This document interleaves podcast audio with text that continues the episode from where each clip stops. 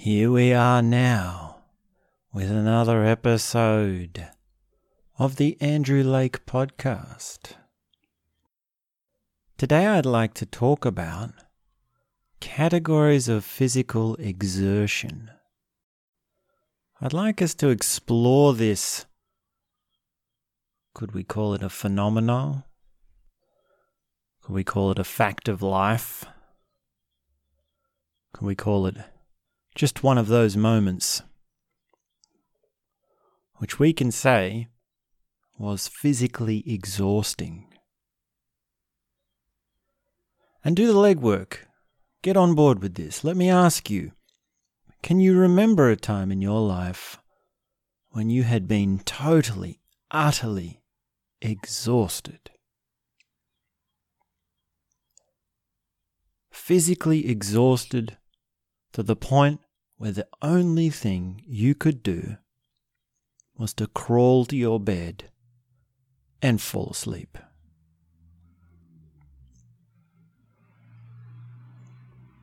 Now, immediately when we say fall asleep, we can say, Well, I've been tired. And we can see that difference right now, can't we? There's a difference between being tired and being physically exhausted.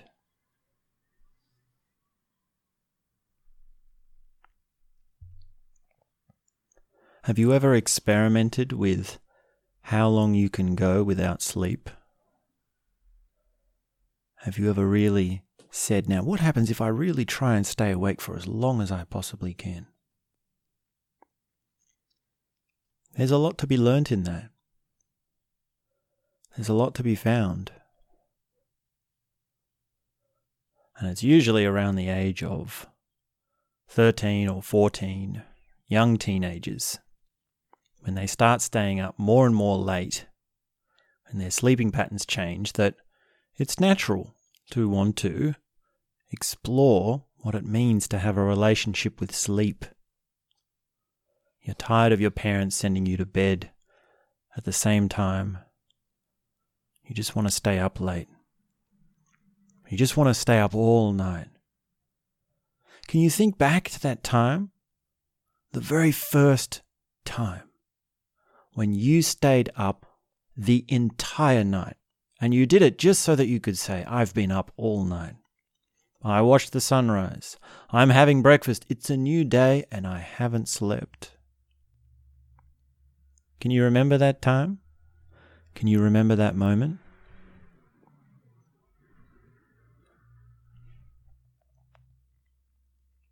Chances are there's a feeling that goes with that memory chances are you do remember it if you think hard enough. You can work out where you were, how old you were, what sort of things you were doing, and what sort of sensations were happening throughout the day as you went about doing whatever it was that you were doing with no sleep. I haven't slept.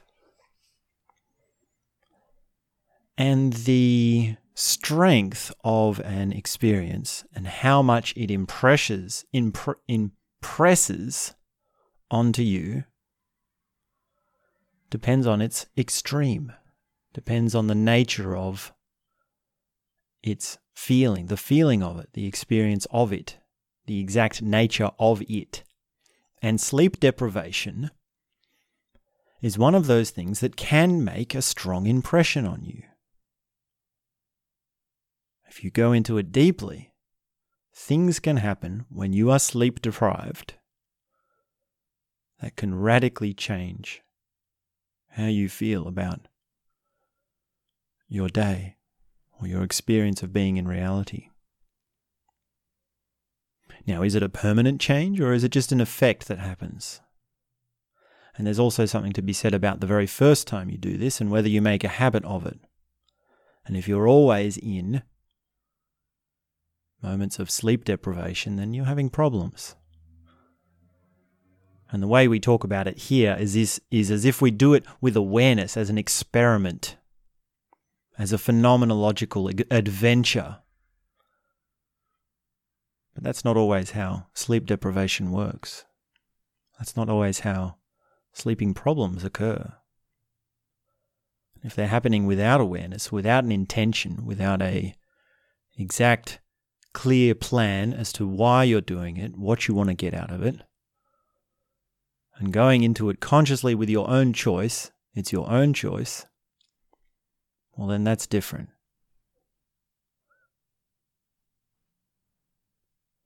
And physical exertion, which is different to, of course, sleep deprivation, is one of these things, one of these powerful things, a very powerful thing that you must know about, which can make a very strong impression on you.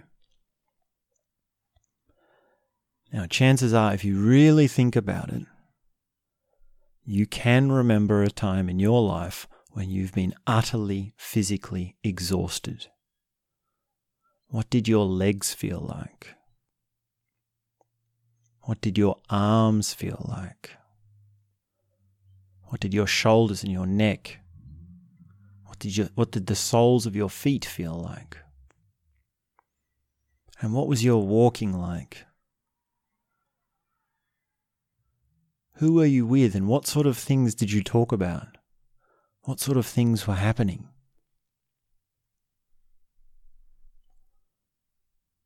Now, I've been on many bushwalks in my life, but at least a couple of them I've become very exhausted by. After a long day of hiking, you can be very exhausted. And I've worked many jobs in my life. Some of them are physically demanding. They're not physical jobs, but they just have a physical component to them. They're not they're not physical labor jobs so much as just using the body. But there have been times when that overwork has been my complete exhaustion physically.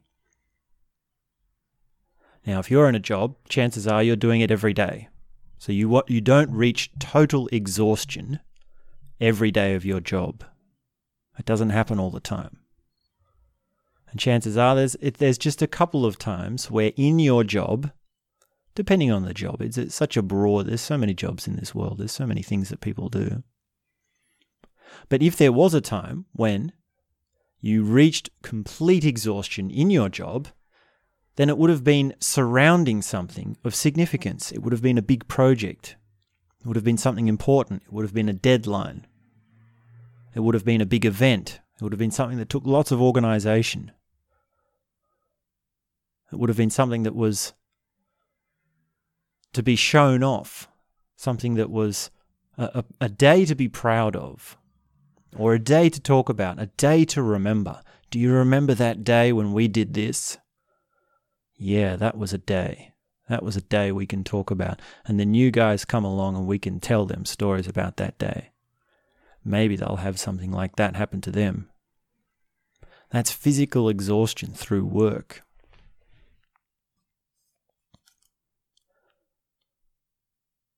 There's also physical exertion or physical exhaustion in exercise. How's your gym routine going? How's your weightlifting going? How's your cardio? All that stuff that you're doing every day as a part of your daily routine. Can you remember the last time you really went for it at the gym? Now, if you've got a refined gym routine and a very meticulous set of plans and processes that you've got out and particular goals, that's actually built into the routine. That's built into your program. Is a day when you lift the the heaviest and you lift it until you fail. Lift to fail. Because bodybuilders know that there's a moment in that lifting to fail where something occurs where something grows it's in those lift to fail days that the most breakthroughs happen. And an extreme bodybuilder like a a bigger the muscle better style bodybuilder they're doing a lot of that. They're doing very low reps with very high weight which takes a very small amount of time but really exhausts them. They might do a workout for only 30 minutes or 40 minutes, 50 minutes, something like this. But they're totally exhausted. They find that complete exhaustion. So there's something to be gained. And when it comes to work, it's the same. You've built something. When you've really worked hard at something, you've built it, you've accomplished it, you've ticked it off, and you've said, Yes, this is what we've made. This is what we've done. We've achieved something. And then, of course, also there's sports. Now, the funny thing about sports is when you're in a competitive sport, there, there comes a time where it's showtime. It's game on. That moment where it's the final and your team has been working to this moment, to this game all season. The stakes are high and it's you against them. It's your team against the other. Winner takes all. Now, that attitude, that moment, that hysteria, that crazy whoa, or the pressure, that performance pressure, that whole thing which we can call simply game on, that is the moment where those sports stars are going to go for it no matter what. And they are going to run and do whatever it takes to work to complete exhaustion. They don't care how tired they are. Now, of course, it does depend on the sport. If you think of something like soccer, that involves a lot of running. If you are into soccer, you run a lot. You have to run fast and you have to run for a long time. And you have to main, remain completely alert to what's going on around you. So it's a very intense kind of run. It's not a run like you're jogging. It's a run where you're being aware of the ball, which is changing, aware of the players, which is changing, aware of your own position and all the other positions. It's a, it's a hyper alertness. And that's why running on the soccer field in a game is very different to running on the treadmill, even though you might be running at the same speed for the same length of time. There's an added moment of, there's an added element of being alert. And when it comes to grand final day, these sports stars completely exhaust themselves. And as if they wouldn't, as if they wouldn't give it their all. Can, can you imagine a Ronaldo or a Rooney or a Beckham getting to the end of their grand final soccer match and they say, ah, you know, I could have just, yeah, yeah, we we can just do another lap or two. Just let me do another lap. I, st- I still got something in me. I just need to burn off that extra energy. No, that's not going to happen. Now, of course, they're energized. If they're won, they won. So it's not entirely that they're going to crawl into bed after that. And we're speaking so broadly. It's so hard to to speak about sports broadly some not not all sports are physically demanding. It's not as though you're going to be able to physically force yourself in the archery competition or the shooting competition or the synchronized swimming. Whatever. I'm just it's funny what comes to mind, isn't it? It's quite random. And then there's another category of physical exertion, which is partying. Have you ever had a party till your feet fall off? Have you ever danced until your feet got blisters? There's been one time in my life when I have danced so much until I got blisters. One time that I really clearly remember.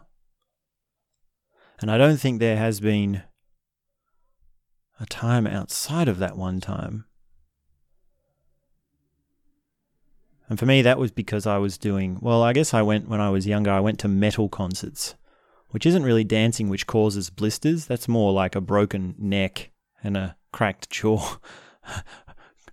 I, had a, pretty bad jaw at the end of one of those metal concerts and a headache and a cracked neck to go with it. So that was a physical exhaustion. That was total physical exhaustion. But it just didn't happen to be blisters on my feet.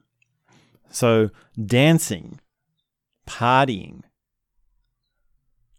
and really drinking alcohol takes a lot out of you. Really.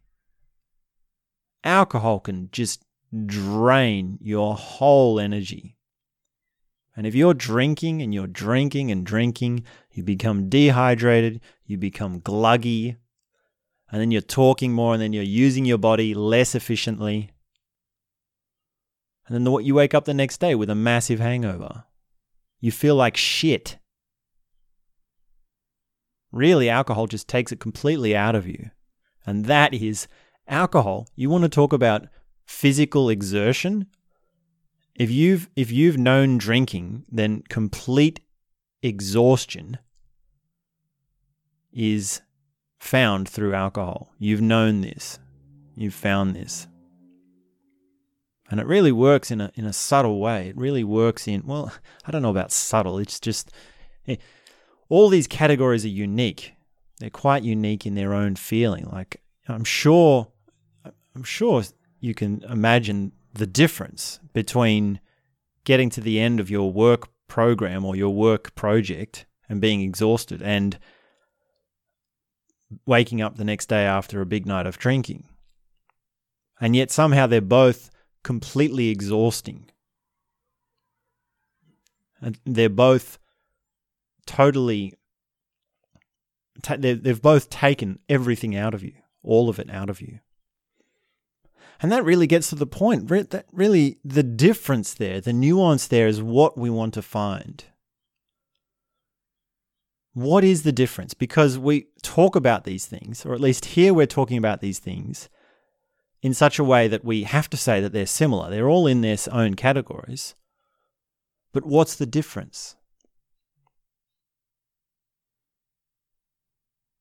And there's also always this thing which is, oh, your body has stored energy. So if you get to the end of your work program and you come in and you slam down on the bed and you're exhausted, you're totally exhausted, but then the house starts to burn down, somehow you still manage to jump up and run out of the house. There's that old story. And that gets to this thing of, well, what's your range? What is your total? And you can increase your total. And that's what these soccer stars are doing when they're training. They're increasing their fitness ability, their strength, so much so that they can reach their total, and their total is beyond that of the other team, of their competitors. So let me ask you, let's bring this back to you and me. Have you ever gone into something telling yourself, I'm going to reach my total exhaustion in it, just like weightlifting, in order to increase my capacity.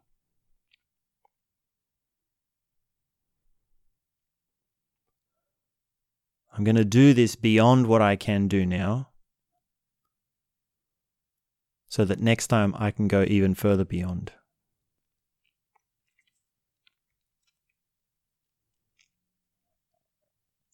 And it might be that in some of these categories, that strategy doesn't work.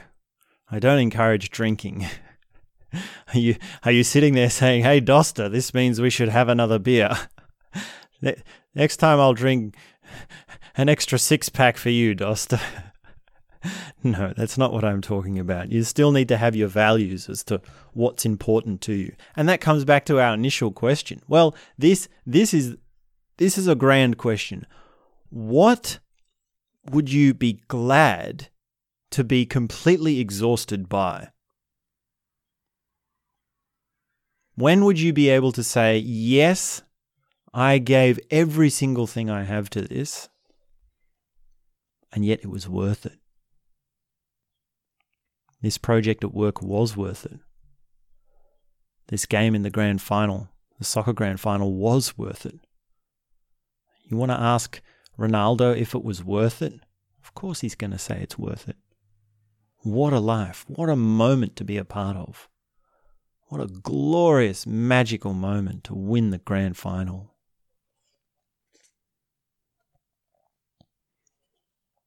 And you can have a piece of that. You can find these things. And in, in fact, you can use it as it's a rare opportunity.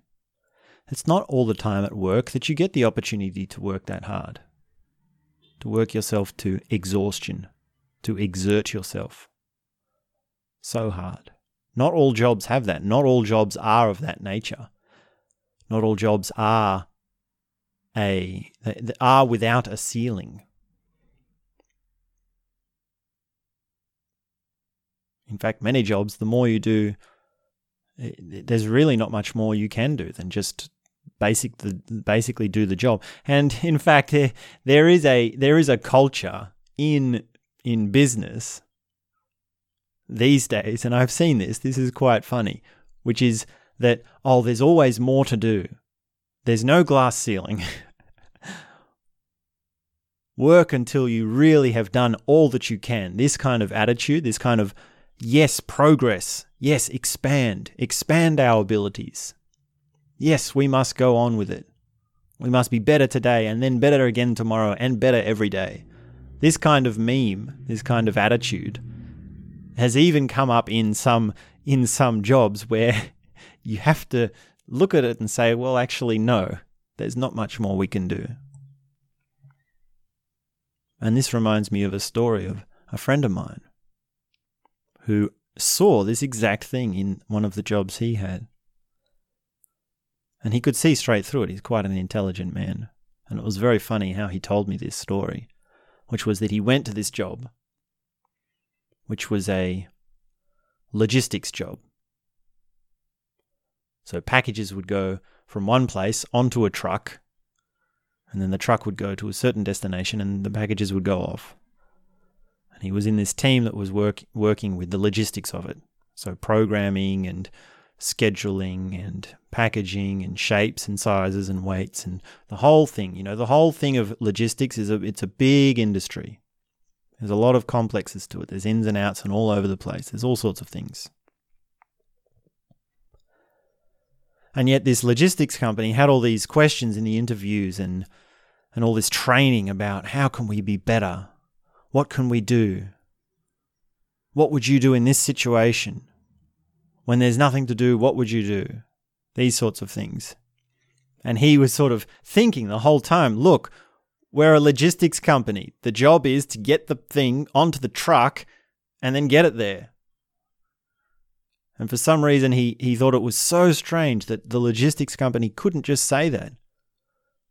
Like, why do we have all this pent up smoke about we have to be better? Well, really, just do the job and just do it good, and it's really not that hard. Just get the package onto the truck and the truck goes. And I said to him, Well, that's the nature of progress. That's the rationalist meme. That's the success meme. This is orange on spiral dynamics. And the reason that company is like that is because if they're not like that, then some other company is going to come along and they will be like that. And that tiny little hair of a difference, that small difference that they, that they might catch from having that kind of attitude, might give them the competitive advantage and run them out of business. And it's it, it, that's the exact thinking. That's the exact thinking that's overtaken this logistics company, which is someone else might come and beat us to it, so we have to compete. And of course, the other companies are thinking the same thing. We might go bust if we're not the best in the business. When really, a logistics company doesn't have too much. Well, it's it's it's hard to put a blanket term over an entire industry. But where that difference is, where it lies, is part of what opportunities you have and to see somewhere where there is an actual there is an actual opportunity to go for it and progress is real and the path of progress and improvement is something so that's not don't get me wrong, I'm not sitting here saying that the pro- progress meme is incorrect. We can't wipe it out completely. We can't write it off completely. But it's to recognize when it's right, to recognize a real opportunity. And now, when I say opportunity, I've put it into this context of business and making money or working in a job.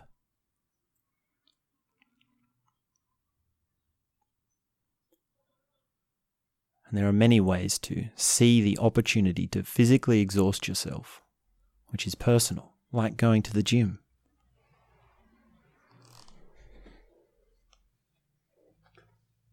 Or dancing. Or even creativity, working on your own creativity. Are you a creative person?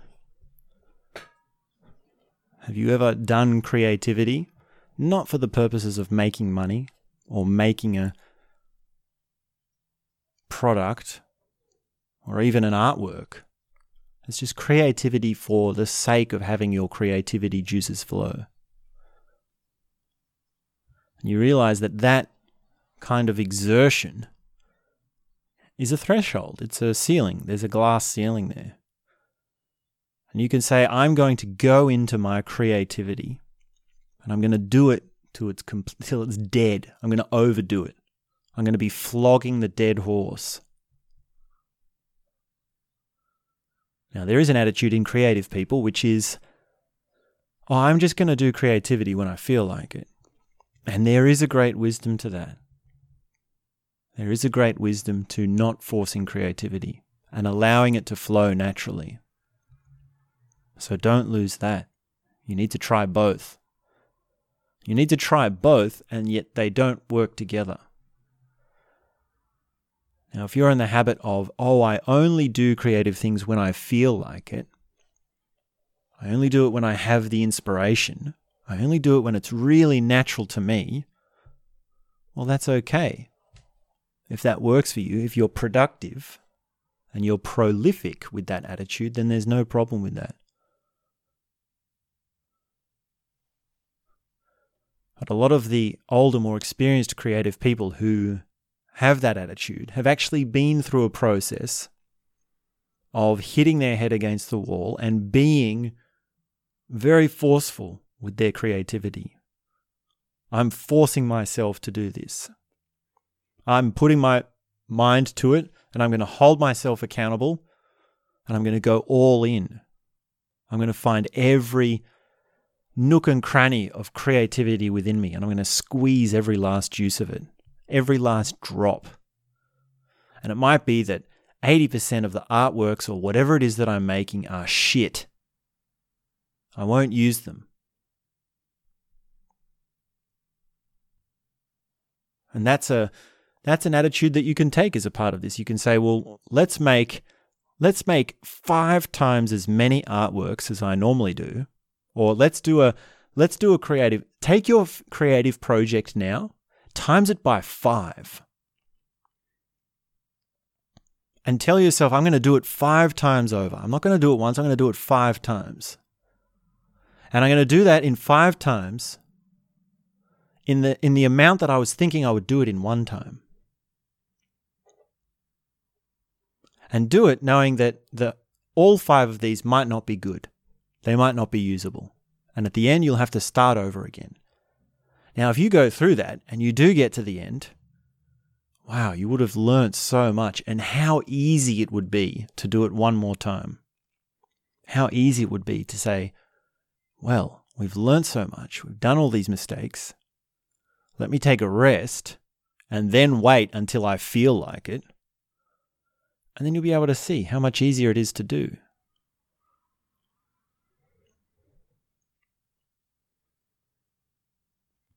Now, there is one thing that is very easy to exhaust yourself over. Can you think of a time when you'd be happily, you'd happily stay up all night and you'd happily become exhausted by it? and that is sex.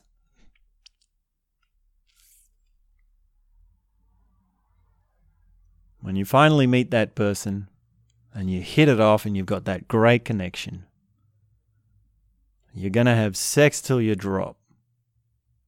Now, depending on, on what level of development you're at or where you're at in your life, this is just a point in life which people go through. Where you have sex until you're exhausted. And somehow that's an easy one. Somehow that's that makes sense. That's part of sexual exploration. And really, there's something in that which is the same as the, the soccer star or the creativity or the work project. There's something rewarding in that.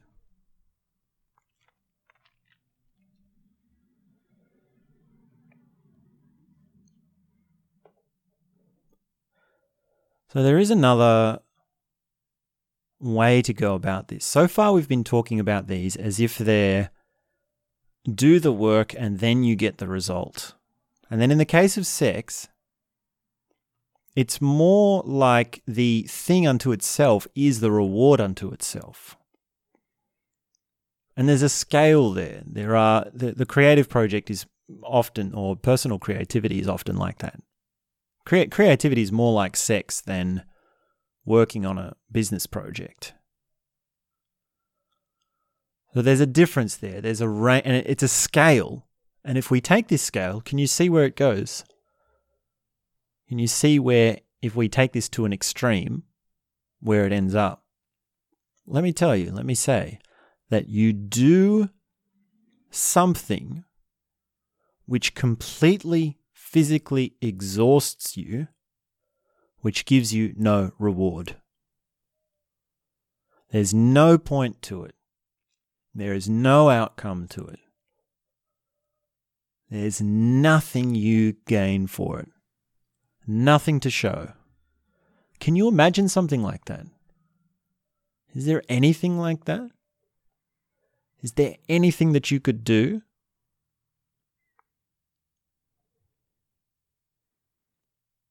Now, you could pick some of these, which you don't do, like, well, I don't exercise, so I'll do it with that. Or I don't do sports. I'm not a sports star, so I'll do it with that. Or I don't have creativity, so I can do it with that. Or I don't work. I don't have a job that can do that. So you can volunteer a job which doesn't pay you volunteering something that you don't like, and then really work at it until you're completely exhausted. Now, in that, there's a moment, there's a lesson to be learned about meaning. There's a lesson to be learned about what you put your energies into and how energy flows, how your effort brings you certain things, how your effort changes you. And this really is the secret to reverse engineering effort.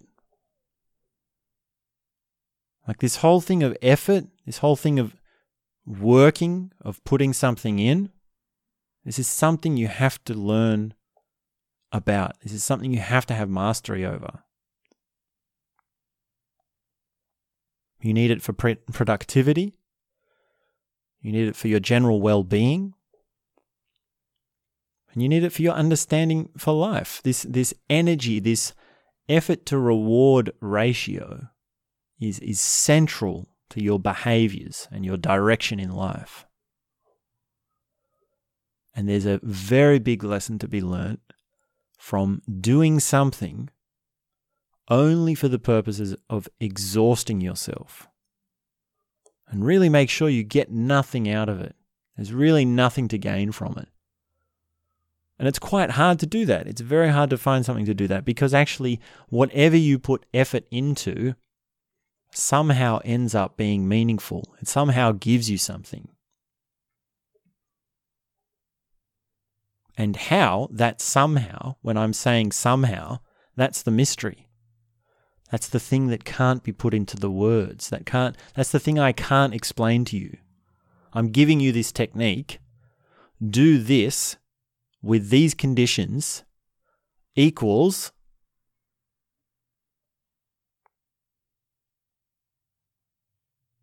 Well, it's for you to find out. It's experiential.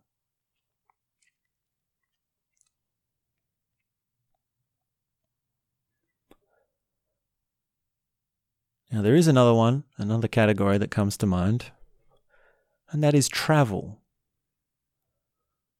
Now, traveling, if you're traveling around the world, you get jet lag. And traveling on trains, boats, planes, buses, cars, and the whatnot, they have an energetic thing to them. There is something in the energy body which happens when you travel. Your aura. And that is very exhausting. Travel, ta- travel is, is, is a very unique kind of exhaustion. Not like work or exercise or sports or sex or creativity or partying. Complete exhaustion can come from travel. And there's a point there, which is you want to be in a different place. You want to be somewhere where something will happen. And oftentimes, when I've traveled, I've become so exhausted. Well, I- am actually quite good with travel. I'm quite good with jet lag because I've experimented so much with sleep deprivation. sleep deprivation is a skill. This changing of the sleep patterns is a skill.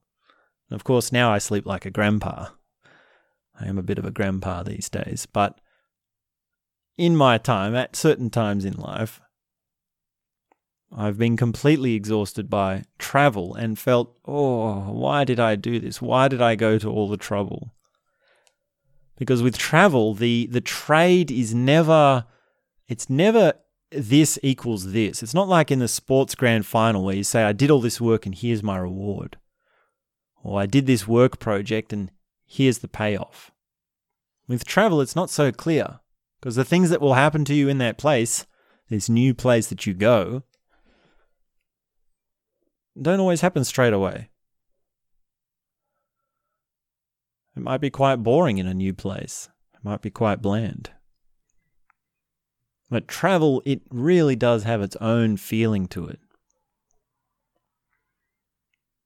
When you've had four flights, there's a four hour layover between all of them, and one of the flights is delayed. And you're flying against the sun, so your jet lag is tripled and you can't eat any of the food because you're vegetarian. So you're also starved. And you got a heavy bag with all those books that you've been reading, so your shoulders are sore. That's exhaustion. That really is an exhaustion. A total exhaustion.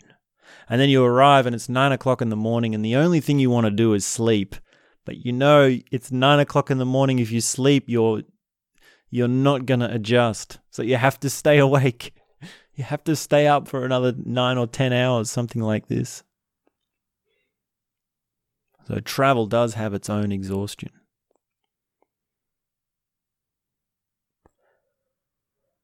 Now, when we talk about opening your,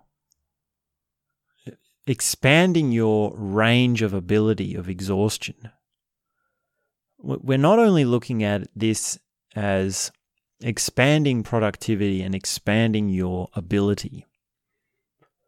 More importantly, what we're looking for is the variety of feelings that you have.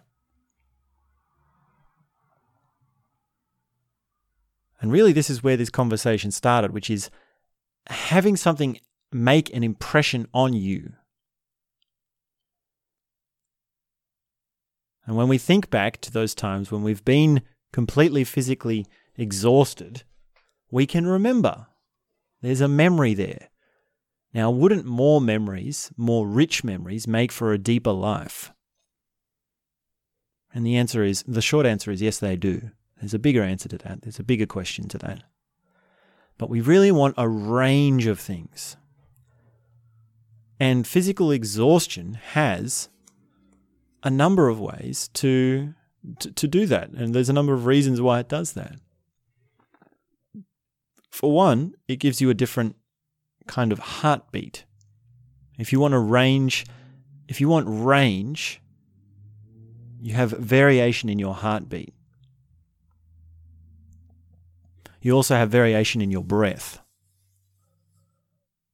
So often during this exer- exerting of physical work or phys- physicality, your heartbeat is elevated to a very high rate, and your breath is elevated.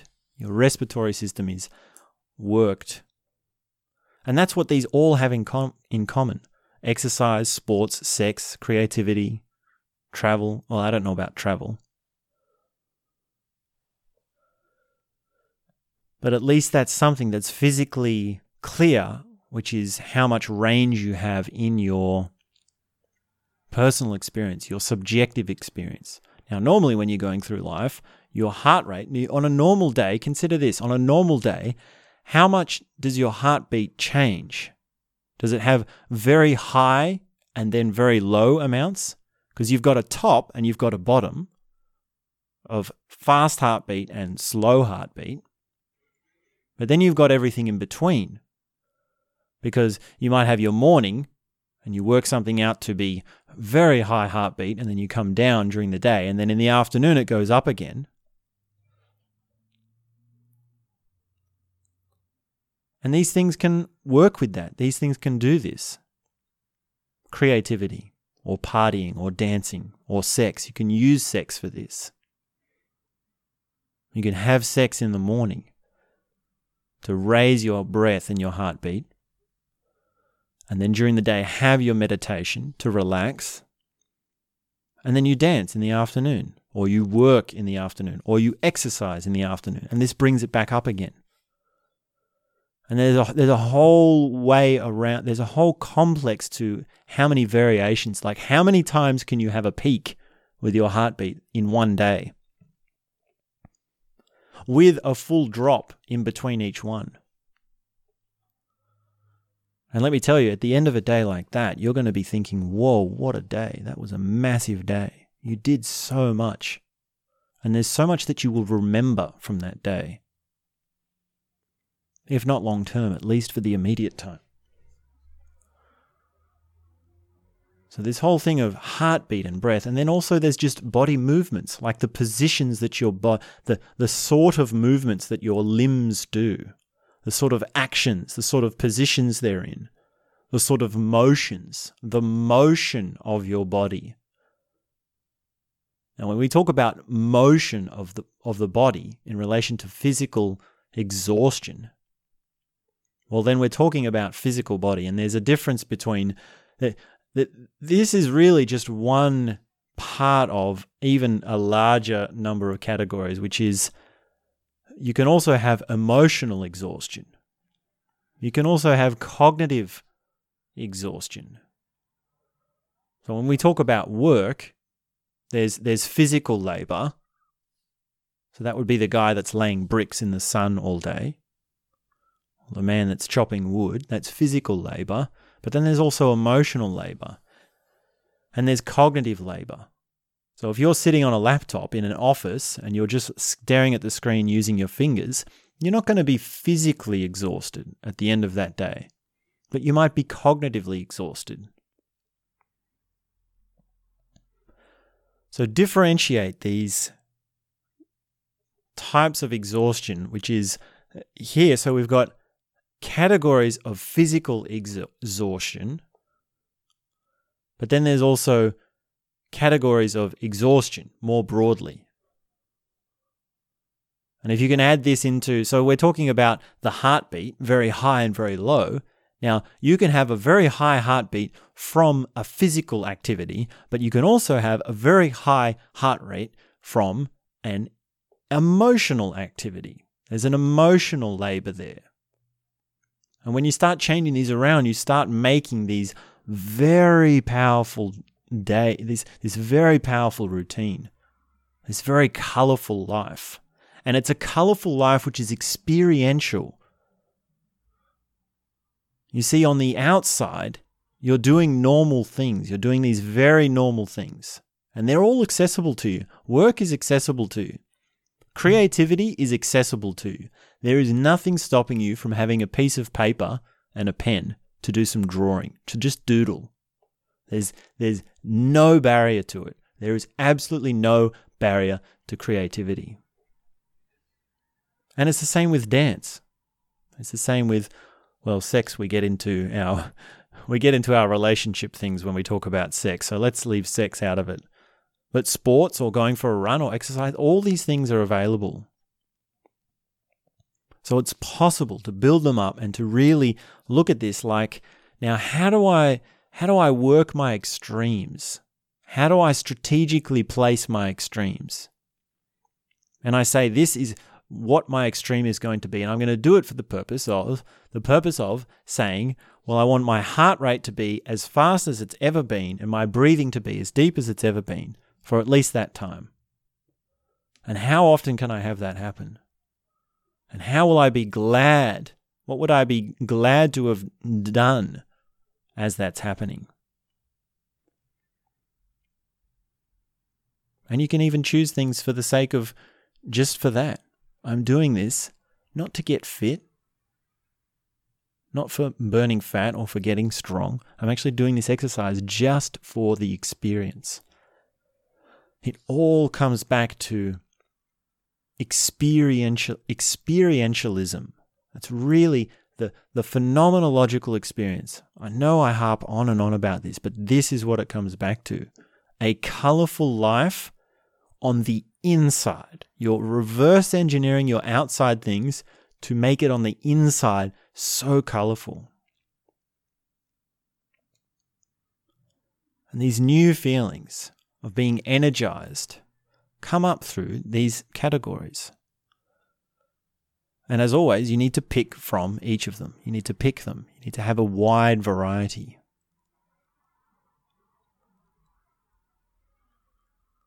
So, not only do you expand physical ability, but you also expand energetic ability. This gets a little bit tricky to talk about because we can say, does the energy move the physical body, or does the physical body move the energy? And the exact answer to that question is to experiment, is to do it.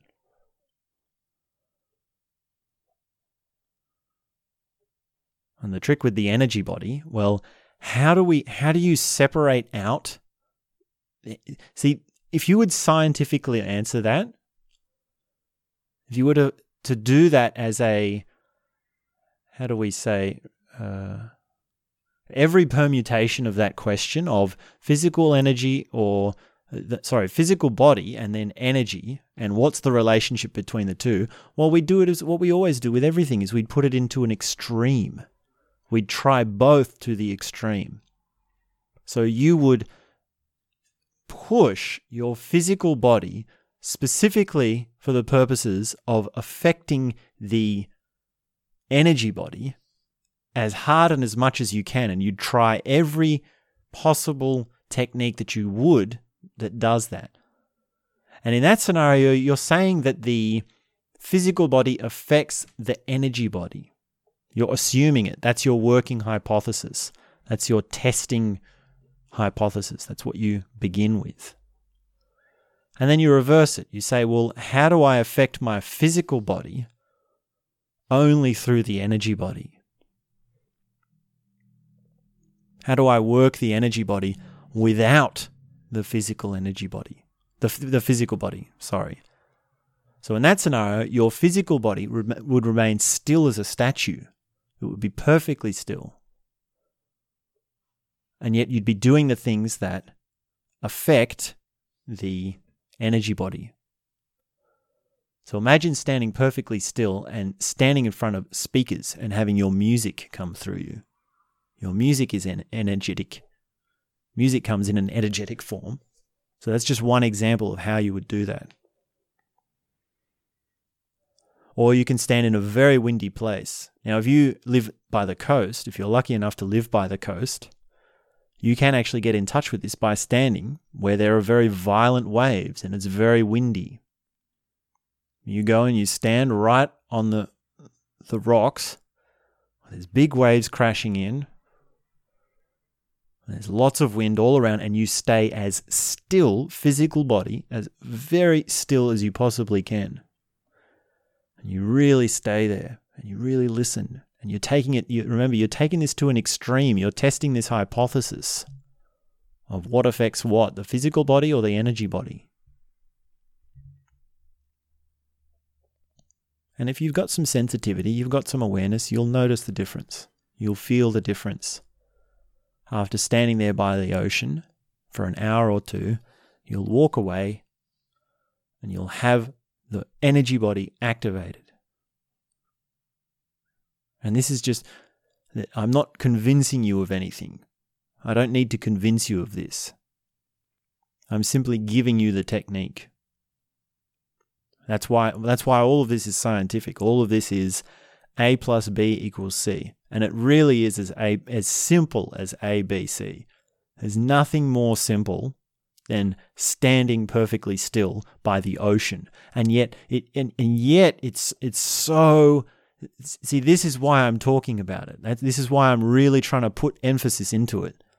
Because it's so powerful for opening up the varieties of your inner world, the categories of your exhaustion, and understanding the differences and their effects is all about this variety, your experiential variety.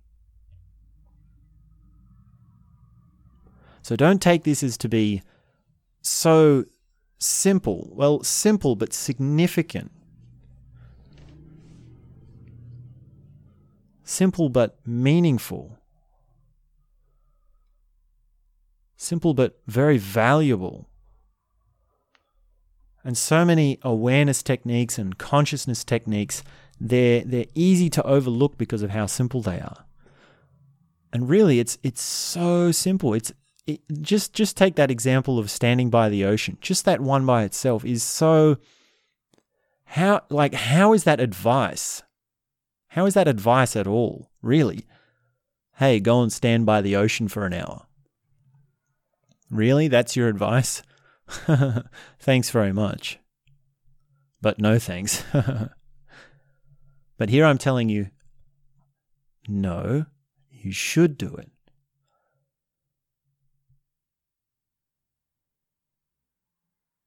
Because that is one of your categories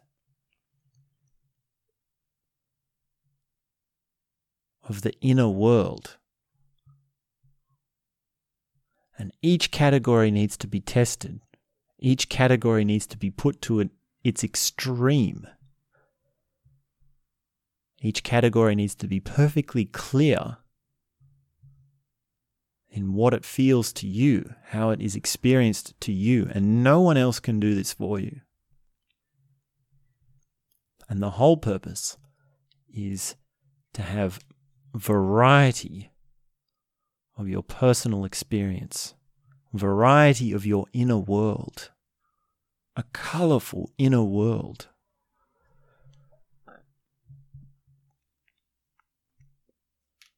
Imagine a day where you have physical work, and you have your physical exercise, and you have sex, and you have your creativity, and you dance, and you spend time standing at the beach, listening to the waves, listening to the energy of the waves. And between each of these highly exhilarating things as they are, between each of them, you are becoming very relaxed you're finding the low point of your heart rate. You're slowing your breath. Now, we've done a whole series on learning to breathe. We know how important it is, how important it is and how dramatic it is.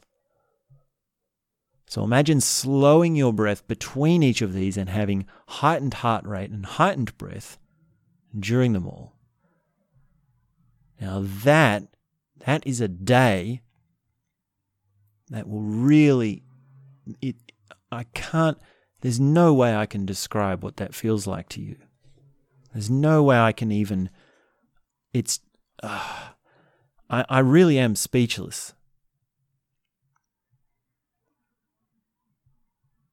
And even if only half of these are available to you, you say, Well, I don't do sports, or I don't have a girlfriend, or I'm not creativity. Even if you do half of these and you have four points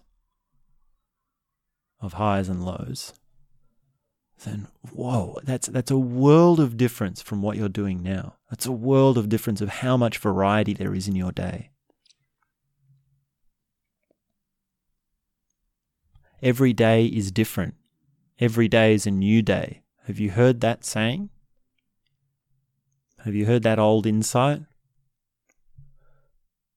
It's probably on some cheesy quote somewhere on the internet, right? with some inspirational speaker, his picture of his face next to it. Yeah, that's great. But how do we go about realizing that? This is how. Understanding your physical exertion, your physical exhaustion categories.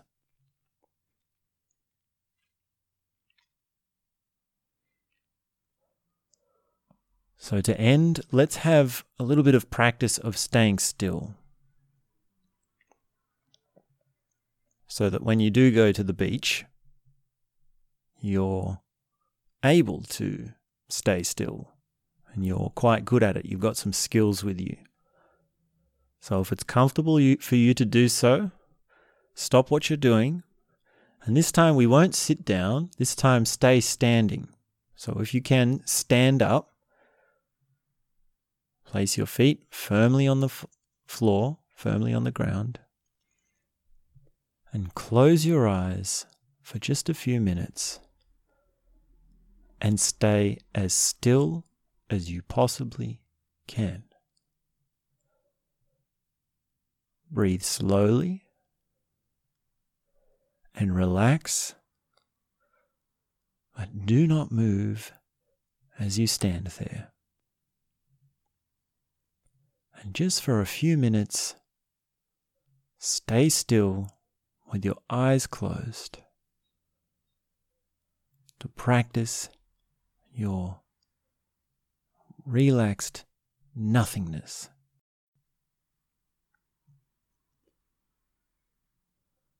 And that's all I have to say for now.